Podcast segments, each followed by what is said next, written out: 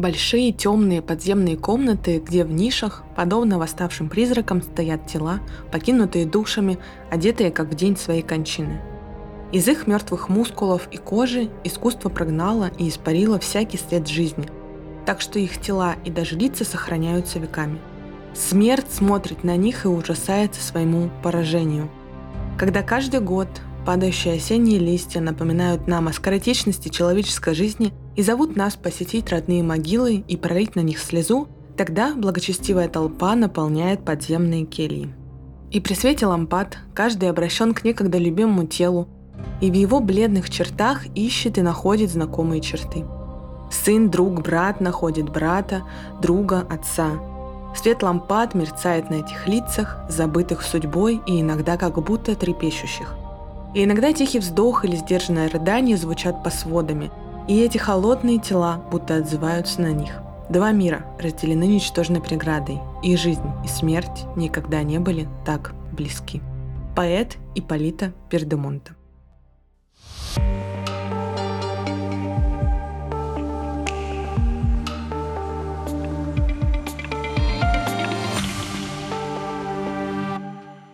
Привет! С вами Ксения Чакелева и новый сезон подкаста «Смерть на все случаи жизни». Это подкаст о смерти и все, что с ней связано. Новый сезон посвящен самым необычным захоронениям и кладбищам. Мы с вами погрузимся в прошлое и антропологическое, загадочное и сокровенное, обыденное и странное. Кто со мной? Погнали в самое странное и довольно устрашающее место катакомбы Капуцинского монастыря в городе Палермо, Сицилия. Сицилия – это самый крупный остров Италии, который находится у носка итальянского сапога и омывается водами трех морей – Средиземного, Тиренского и Ионического. Сицилия известна благодаря архитектурным памятникам, обилию солнца, роскошной природе и прозрачному теплому морю. Сицилия – это хаос на улицах и спокойные пляжи, мафии, по-настоящему сердечные люди, простые деревни и великолепные города. Кажется, что вся Сицилия соткана из противоречий – Арабы, греки и испанцы оставили здесь выдающиеся памятники, которые необходимо увидеть воочию. Но сегодня не будет туристического контента, а я расскажу вам о том, что необычного находится в Сицилии, а точнее в маленьком городе Палермо. Вообще трудно сказать, с чего берет начало культ смерти в Сицилии. Может, причиной послужило глубокие корни католической веры, а может, это всего лишь пережиток древнеримской или древнегреческой культуры. Наличие на Сицилии места культа смерти подтверждают и данные топонимики города Палермо. Существует много мест, имеющих непосредственное отношение к смерти. Кстати, многие из них существуют и сегодня. Например, переулок агонизирующих, улица трех гробов, тупик домовины, тупик могилы, улица гроба под оливой. А один из мостов через реку Аретта называется мостом отсеченных голов. Именно на нем выставлялись головы казненных, бывших в Сицилии объектом особого почитания. Считалось, что души обезглавленных способны принести блага живым. Вот такое вот интересное отношение к мертвым было в Сицилии. И уже с конца октября улицы сицилийских городов и деревень наполняются ароматом цветов, первым предвестником приближения Дня мертвых, как и во всем мире. За 3-4 дня до наступления Дня мертвых в столице Сицилии Палермо открывается грандиозная ярмарка мертвых, на которой в равной степени представлены как гастрономические, так и несъедобные товары, которые имеют непосредственное отношение к поминальной практике. Например, самыми известными из них являются сладости, сахарные куклы и фрукты мартараны, каждая из которых заслуживает особого внимания. Так называемые сахарные куклы представляют собой антропоморфные фигурки из сахара, о них писали многие исследователи островной культуры. Сегодня ареал их производства достаточно ограничен Западной Сицилией, но некогда они были популярны на всем острове. Появление сахарных кукол в традиции Сицилии исследователи относят к XVI веку, допуская при этом, что традиция может быть и древнее. Делают их специальные мастера-кукольники, цех которых был в прошлом весьма многочисленным. Сегодня же во всей Сицилии осталось всего 5-10 мастеров своего дела, из которых 6-7 сосредоточено в Палермо. Материалом для кукол служит смесь расплавленного сахара с лимонным соком, которую постоянно поддерживают на слабом огне, чтобы она не застыла. Горячую смесь постепенно, слой за слоем, заливают в резные гипсовые формы, смазанные изнутри миндальным маслом. Звучит на самом деле вкусно. Весь процесс отливки занимает несколько часов. После застывания сахара формы открывают и достают из них уже готовые фигуры, которые ярко раскрашивают вручную только по лицевой стороне.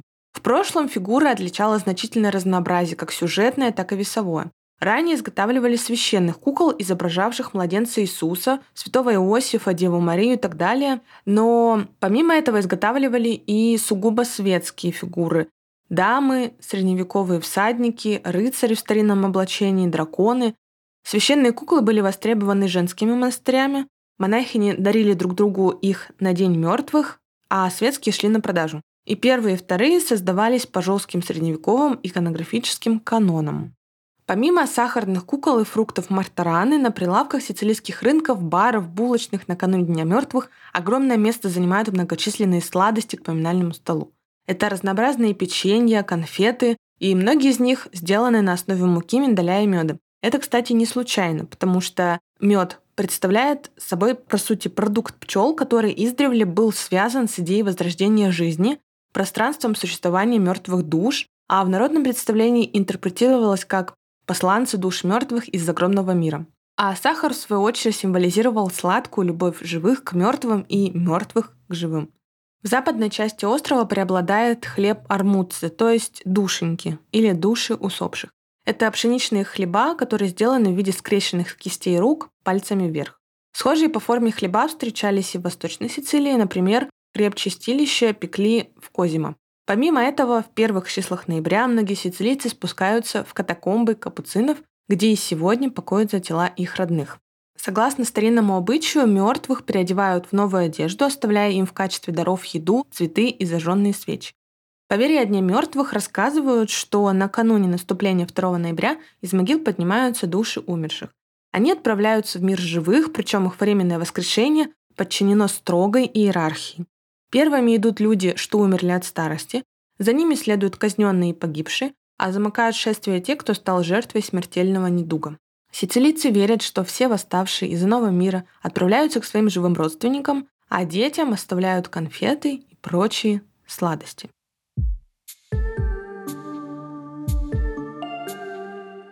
На Сицилии всегда было особое отношение к ушедшим в мир иной, собственно, вы могли это услышать ранее.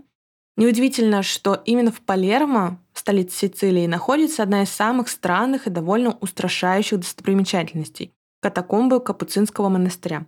Это, по сути, погребальные катакомбы, в которых в открытом виде покоятся останки местной элиты и выдающихся граждан, духовенства, аристократии представители различных профессий. Это одна из самых знаменитых выставок мумий. Здесь покоятся скелетированные, мунифицированные, забальзамированные тела усопших, эти тела лежат, стоят, висят и образуют композиции. Даже такое, представляете? Снаружи вход в катакомбы Капуцинского монастыря выглядит довольно обычно. А вот изнутри можно попасть в большие катакомбы капуцинов, своеобразный город-музей тех, кого уже нет на этом свете. Вообще, людям со слабыми нервами не рекомендуют посещать это место. Ну а тем, кто хочет попробовать острые ощущения, то рекомендуют посмотреть «Тысячи тел», который расположен в катакомбах. Орден капуцинов – это монашеский орден, ответвление от более известного ордена францисканцев, отделившихся в середине XVI века. Название ордена сперва имело насмешливый характер, оно происходило от островерхних капюшонов, которые носили члены ордена. На самом деле орден капуцинов возник в городе Марк, Италия, но традиции отношения к смерти сицилийцев были настолько близки к капуцинам, что они не могли не воспользоваться этим и переехать в Палермо. 1534 году на Сицилии уже появились первые капуцины, и они селились к западу от Палермо. Рядом с выделенной на них часовней капуцины построили на пожертвования горожан свой монастырь.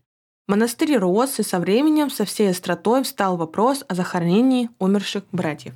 Первые из них появились в монастырской крипте в 1599 году. После здесь стали размещать все тела монахов, умирающих в монастыре.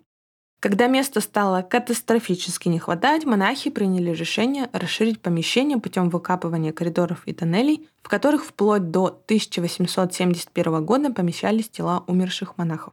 Также они, к своему удивлению, обнаружили, что 40 тел прекрасно сохранились. Это объяснялось воздушными потоками, химией почвы и сухостью окружающей среды. Монахи решили сохранить погребенных еще лучше, используя методы искусственной мумификации. У капуцинов была особая прачечная для трупов и несколько камер, куда их помещали на 8 месяцев для просушки. После этого тела купали в уксусе и выставляли на открытый воздух на несколько дней. Для бальзамирования использовали мышьяк и известь. Затем покойников одевали и хранили в деревянных ящиках, расставленных по коридорам катакомб. Если вы посмотрите фотографию, вы можете убедиться, что некоторые тела действительно сохранились достаточно хорошо, исходя из того, что они лежат здесь уже больше 300 лет. Благотворители и жертвователи монастыря также выражали желание быть похороненными в катакомбах, потому что для города Палермо это было очень известное и священное место. Для их захоронения были вырыты дополнительные коридоры и кубикулы. В 1732 году катакомбы достигли нынешних размеров, а вскоре миряне сами стали просить, чтобы их тоже похоронили там, хотя подземелья изначально предназначались только для размещения членов ордена. Начиная с 1783 года комнаты и коридоры начали заполняться телами мужчин, женщин и даже детей. Некоторые из них, у кого были финансовые возможности, просили, чтобы их мумифицировали. Вот этим вот специальным способом. С 17 по 19 век Катакомбы капуцинов стали престижным кладбищем для духовных лиц, дворянских и буржуазных семей Палермо. В катакомбах капуцинов всех умерших располагают стоя, подвешивая на стенах или в гробах без крышек. Часто эти люди указывали в своем завещании одежду, в которой они хотели бы быть похороненными. Некоторые даже хотели, чтобы родственники, посещавшие погребение, переодевали их. За три века на этом своеобразном кладбище было захоронено, внимание, около 8 тысяч жителей Палермо, духовенства, монахов, мирян. Официально все захоронения были прекращены в 1882 году. Лишь для некоторых человек сделали исключение, разместив их тела в катакомбах после этой даты. Например, это консул США Джованни Патернити, умерший в 1911 году, и девочка Розалия Ломбарда, чья история заслуживает рассказа. Далее. В результате катакомбы в плане приобрели Вид прямоугольника с дополнительным коридором. Дополнительный коридор – это был коридор священников. Сторона прямоугольника – это так называемые коридоры. На пересечении основных коридоров созданы небольшие кубикулы. И давайте теперь пройдемся по этим коридорам и кубикулам и посмотрим, что там есть. Первое – это коридор монахов. Коридор монахов представляет собой исторически самую древнюю часть катакомб. Захоронения производились здесь с 1599 по 1871 годы. Правой от нынешнего входа части коридора, она сейчас закрыта для помещения, помещены тела 40 наиболее почитаемых монахов, а также следующих примечательных лиц. Например, это Олесио Нарбоне, это духовный писатель, Аяла, сын тунисского бея, обратившегося в христианство и принявший имя Филипп Австрийский. Он умер 20 сентября 1622 года. Дон Винченцо Агати. Он умер 3 апреля 1731 года. В левой части коридора в числе других монахов помещены тела Сильвестра из Губео. Он умер 16 октября 1599 года. Первого из погребенных в катакомбах. И Рикардо из Палермо. Он умер в 1871 году, последнего из капуцинов, похороненного здесь. Все тела капуцинов облачены в одеяние своего ордена, грубую рясу с капюшоном и с веревкой вокруг шеи. Коридор мужчин. Коридор мужчин образует одну из двух длинных сторон прямоугольника.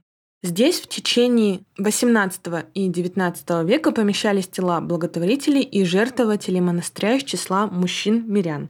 В соответствии с завещаниями самих похороненных здесь или желаний их родственников, тела усопших облачены в разнообразные одежды. Например, это грубая погребальная саванна наподобие монашеского одеяния или роскошный костюм, сорочки, жабо и даже галстуки.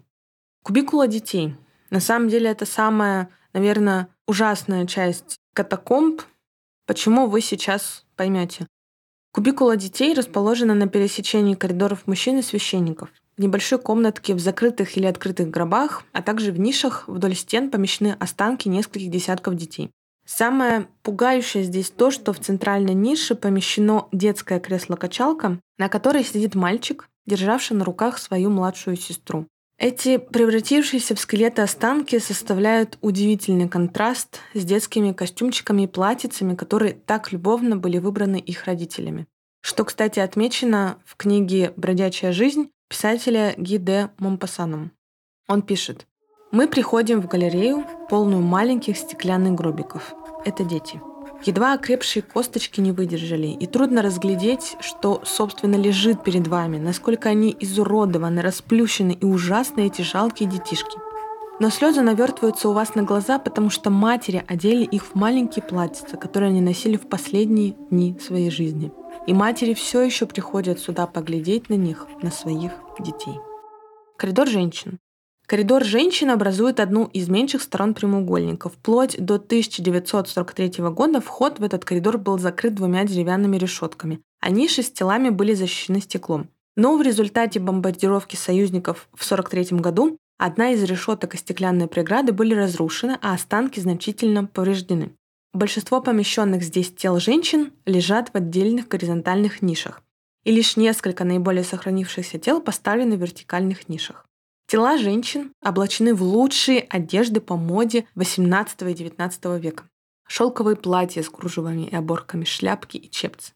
Такое шокирующее несоответствие между рассыпавшимся от времени останками и кричащимися модными нарядами, в которых они облачены, также подмечены писателем Гидевом Басаном. Он пишет, вот женщины едва более уродливо комичные, чем мужчины, потому что их кокетливо принарядили. Пустые глазницы глядят на вас из-под кружевных, украшенных лентами чепцев, обрамляющих своей ослепительной белизной эти черные лица, жуткие, прогнившие, изъеденные тлением. Руки торчат из рукавов новых платьев, как корни срубленных деревьев, а чулки, облегающие кости ног, кажутся пустыми. Иногда на покойнике надеты одни лишь башмаки, огромные на его жалких, высохших ногах. Кубикула девственниц. Небольшая кубикула, расположенная на пересечении коридоров женщин и профессионалов, отведена для погребения девушек и незамужних женщин. Около десятка тел лежат стоят у деревянного креста, над которыми помещена надпись. Это те, которые не осквернились женами, ибо они девственники. Это те, которые следуют за ангцем, куда бы он ни пошел. Головы девушек увенчаны металлическими венцами в честь девственной чистоты усопших.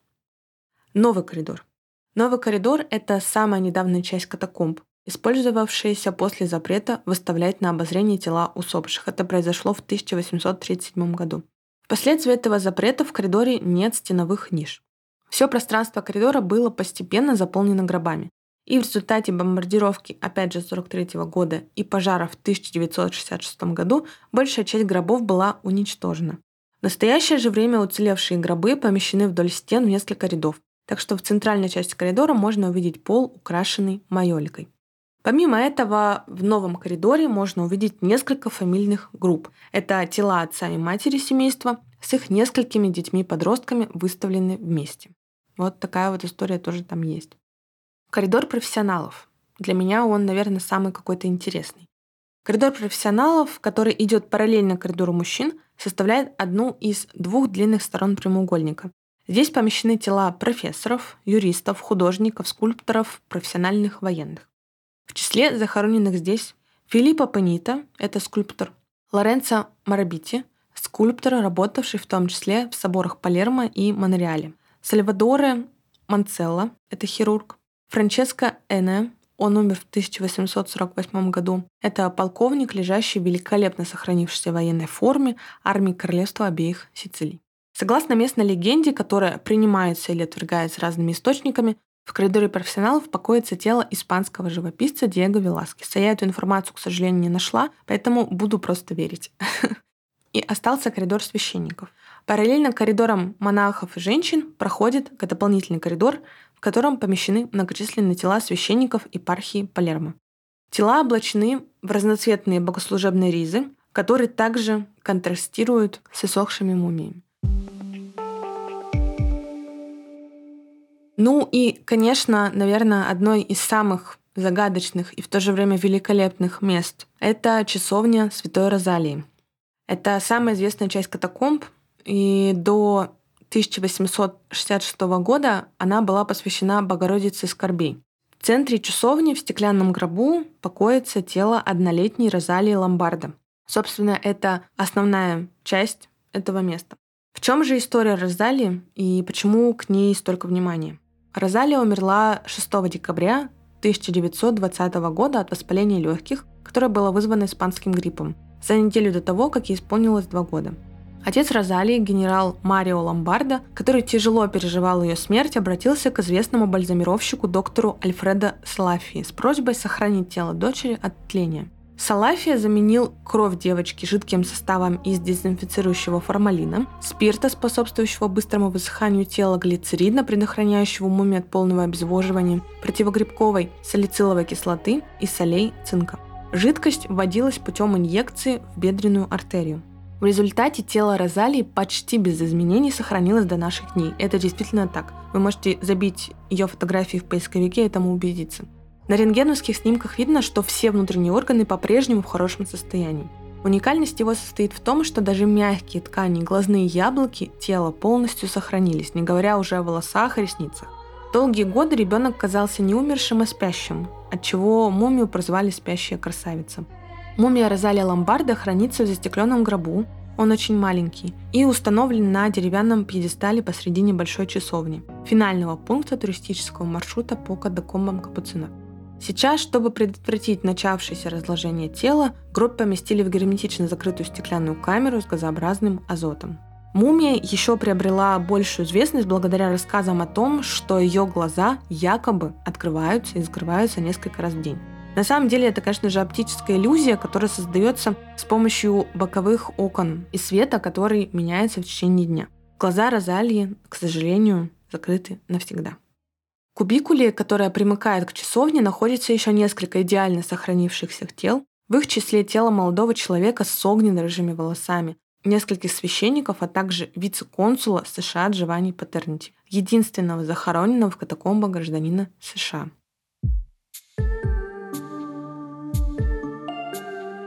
Что же мы знаем о катакомбах из отзывов Яндекса? Потому что, к сожалению, там я не была, но очень бы хотела туда съездить. Что же там есть? Вообще, катакомбы капуцинов рассматриваются жителями Палермо как кладбище, хоть и необычное. С 18 и 19 века захоронение здесь было вопросом престижа, и в катакомбах покоятся предки многих нынешних жителей Палермо. Катакомбы регулярно посещаются потомками тех, чьи тела находятся здесь. Более того, после официального закрытия катакомб для погребений у стен монастыря было устроено обычное кладбище, так что традиция захоронения у капуцинов сохраняется до сих пор. Представьте, наступает 2 ноября, вы спускаетесь в эти катакомбы и можете подойти к своему родственнику, вашему прямому родственнику, который вот перед вами, вот мумия его стоит. Мне было бы жутко, на самом деле. Но для культуры Сицилии это является действительно важным моментом. Что же говорить об отзывах? Место оставляет у посетителей неоднозначные отзывы. Вот что, например, я нашла на просторах интернета. Неоднозначное впечатление. Район расположения как будто неблагоприятный. Само место из-за того, что нет экскурсоводов, просто ходишь и смотришь, сложно формулировать мнение. А так, пыльные истлевшие костюмы на скелетах и несколько мумий. Надписи на них прочитать сложно. Нет для впечатлительных и второй раз не пойдешь. Весьма неприятное зрелище. 8 тысяч полуразложившихся мумий не рекомендую. Разве за 6 евро удовлетворить любопытство и быстро уйти? После посещения остается неприятный осадок и дискомфорт в теле. А вот этот отзыв, он самый интересный. Посмотри ссылку, написала мне Ваську незадолго до моего отъезда моя сестра. Там катакомбы капуцинов Палермо, местечко Капец. Пойдешь? По ссылке были фото с катакомбами, заставленными высушенными мумиями в одеждах. Оказывается, раньше жители Палермо так хранили своих усопших. Выглядело странно и нереально, как склад скелетов. «Может, аттракцион?» – спросил я. «Не настоящие подделки? Что, вот так вот можно ходить среди покойников?» Вроде нет, пишут, что настоящие, только фотать нельзя. Щупать их, конечно, нельзя, да и не хочется, но и так сомнений не было при первом же взгляде. Все стены в висящих, стоящих, лежащих скелетах. Пара стен свободные, так что мест для желающих стать после смерти достопримечательностью еще много. Но это место, конечно, на любителя. Есть у них в Палермо и более живые места. А вы бы хотели посетить это место? Пишите в комментариях под выпуском или в телеграм-канале подкаста. Вообще в различных городах и селениях Сицилии капуцины создали в подражание палермянским катакомбам другие подземные склепы, в которых также выставлены мумифицированные тела. Наиболее известными из этих склепов являются катакомбы капуцинов в городке провинции Мессина, где хранятся около 50 мумий представителей духовенства и знати.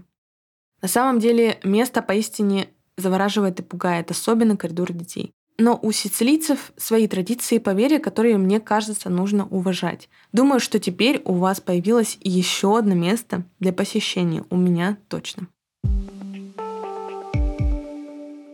Это был подкаст «Смерть на все случаи жизни», третий сезон. Меня зовут Ксения Чакелева, и до встречи в новом выпуске. Слушайте подкаст на всех платформах и не забывайте ставить звездочки в Apple подкасте, лайки в Яндекс Музыке и других платформах. Всем пока!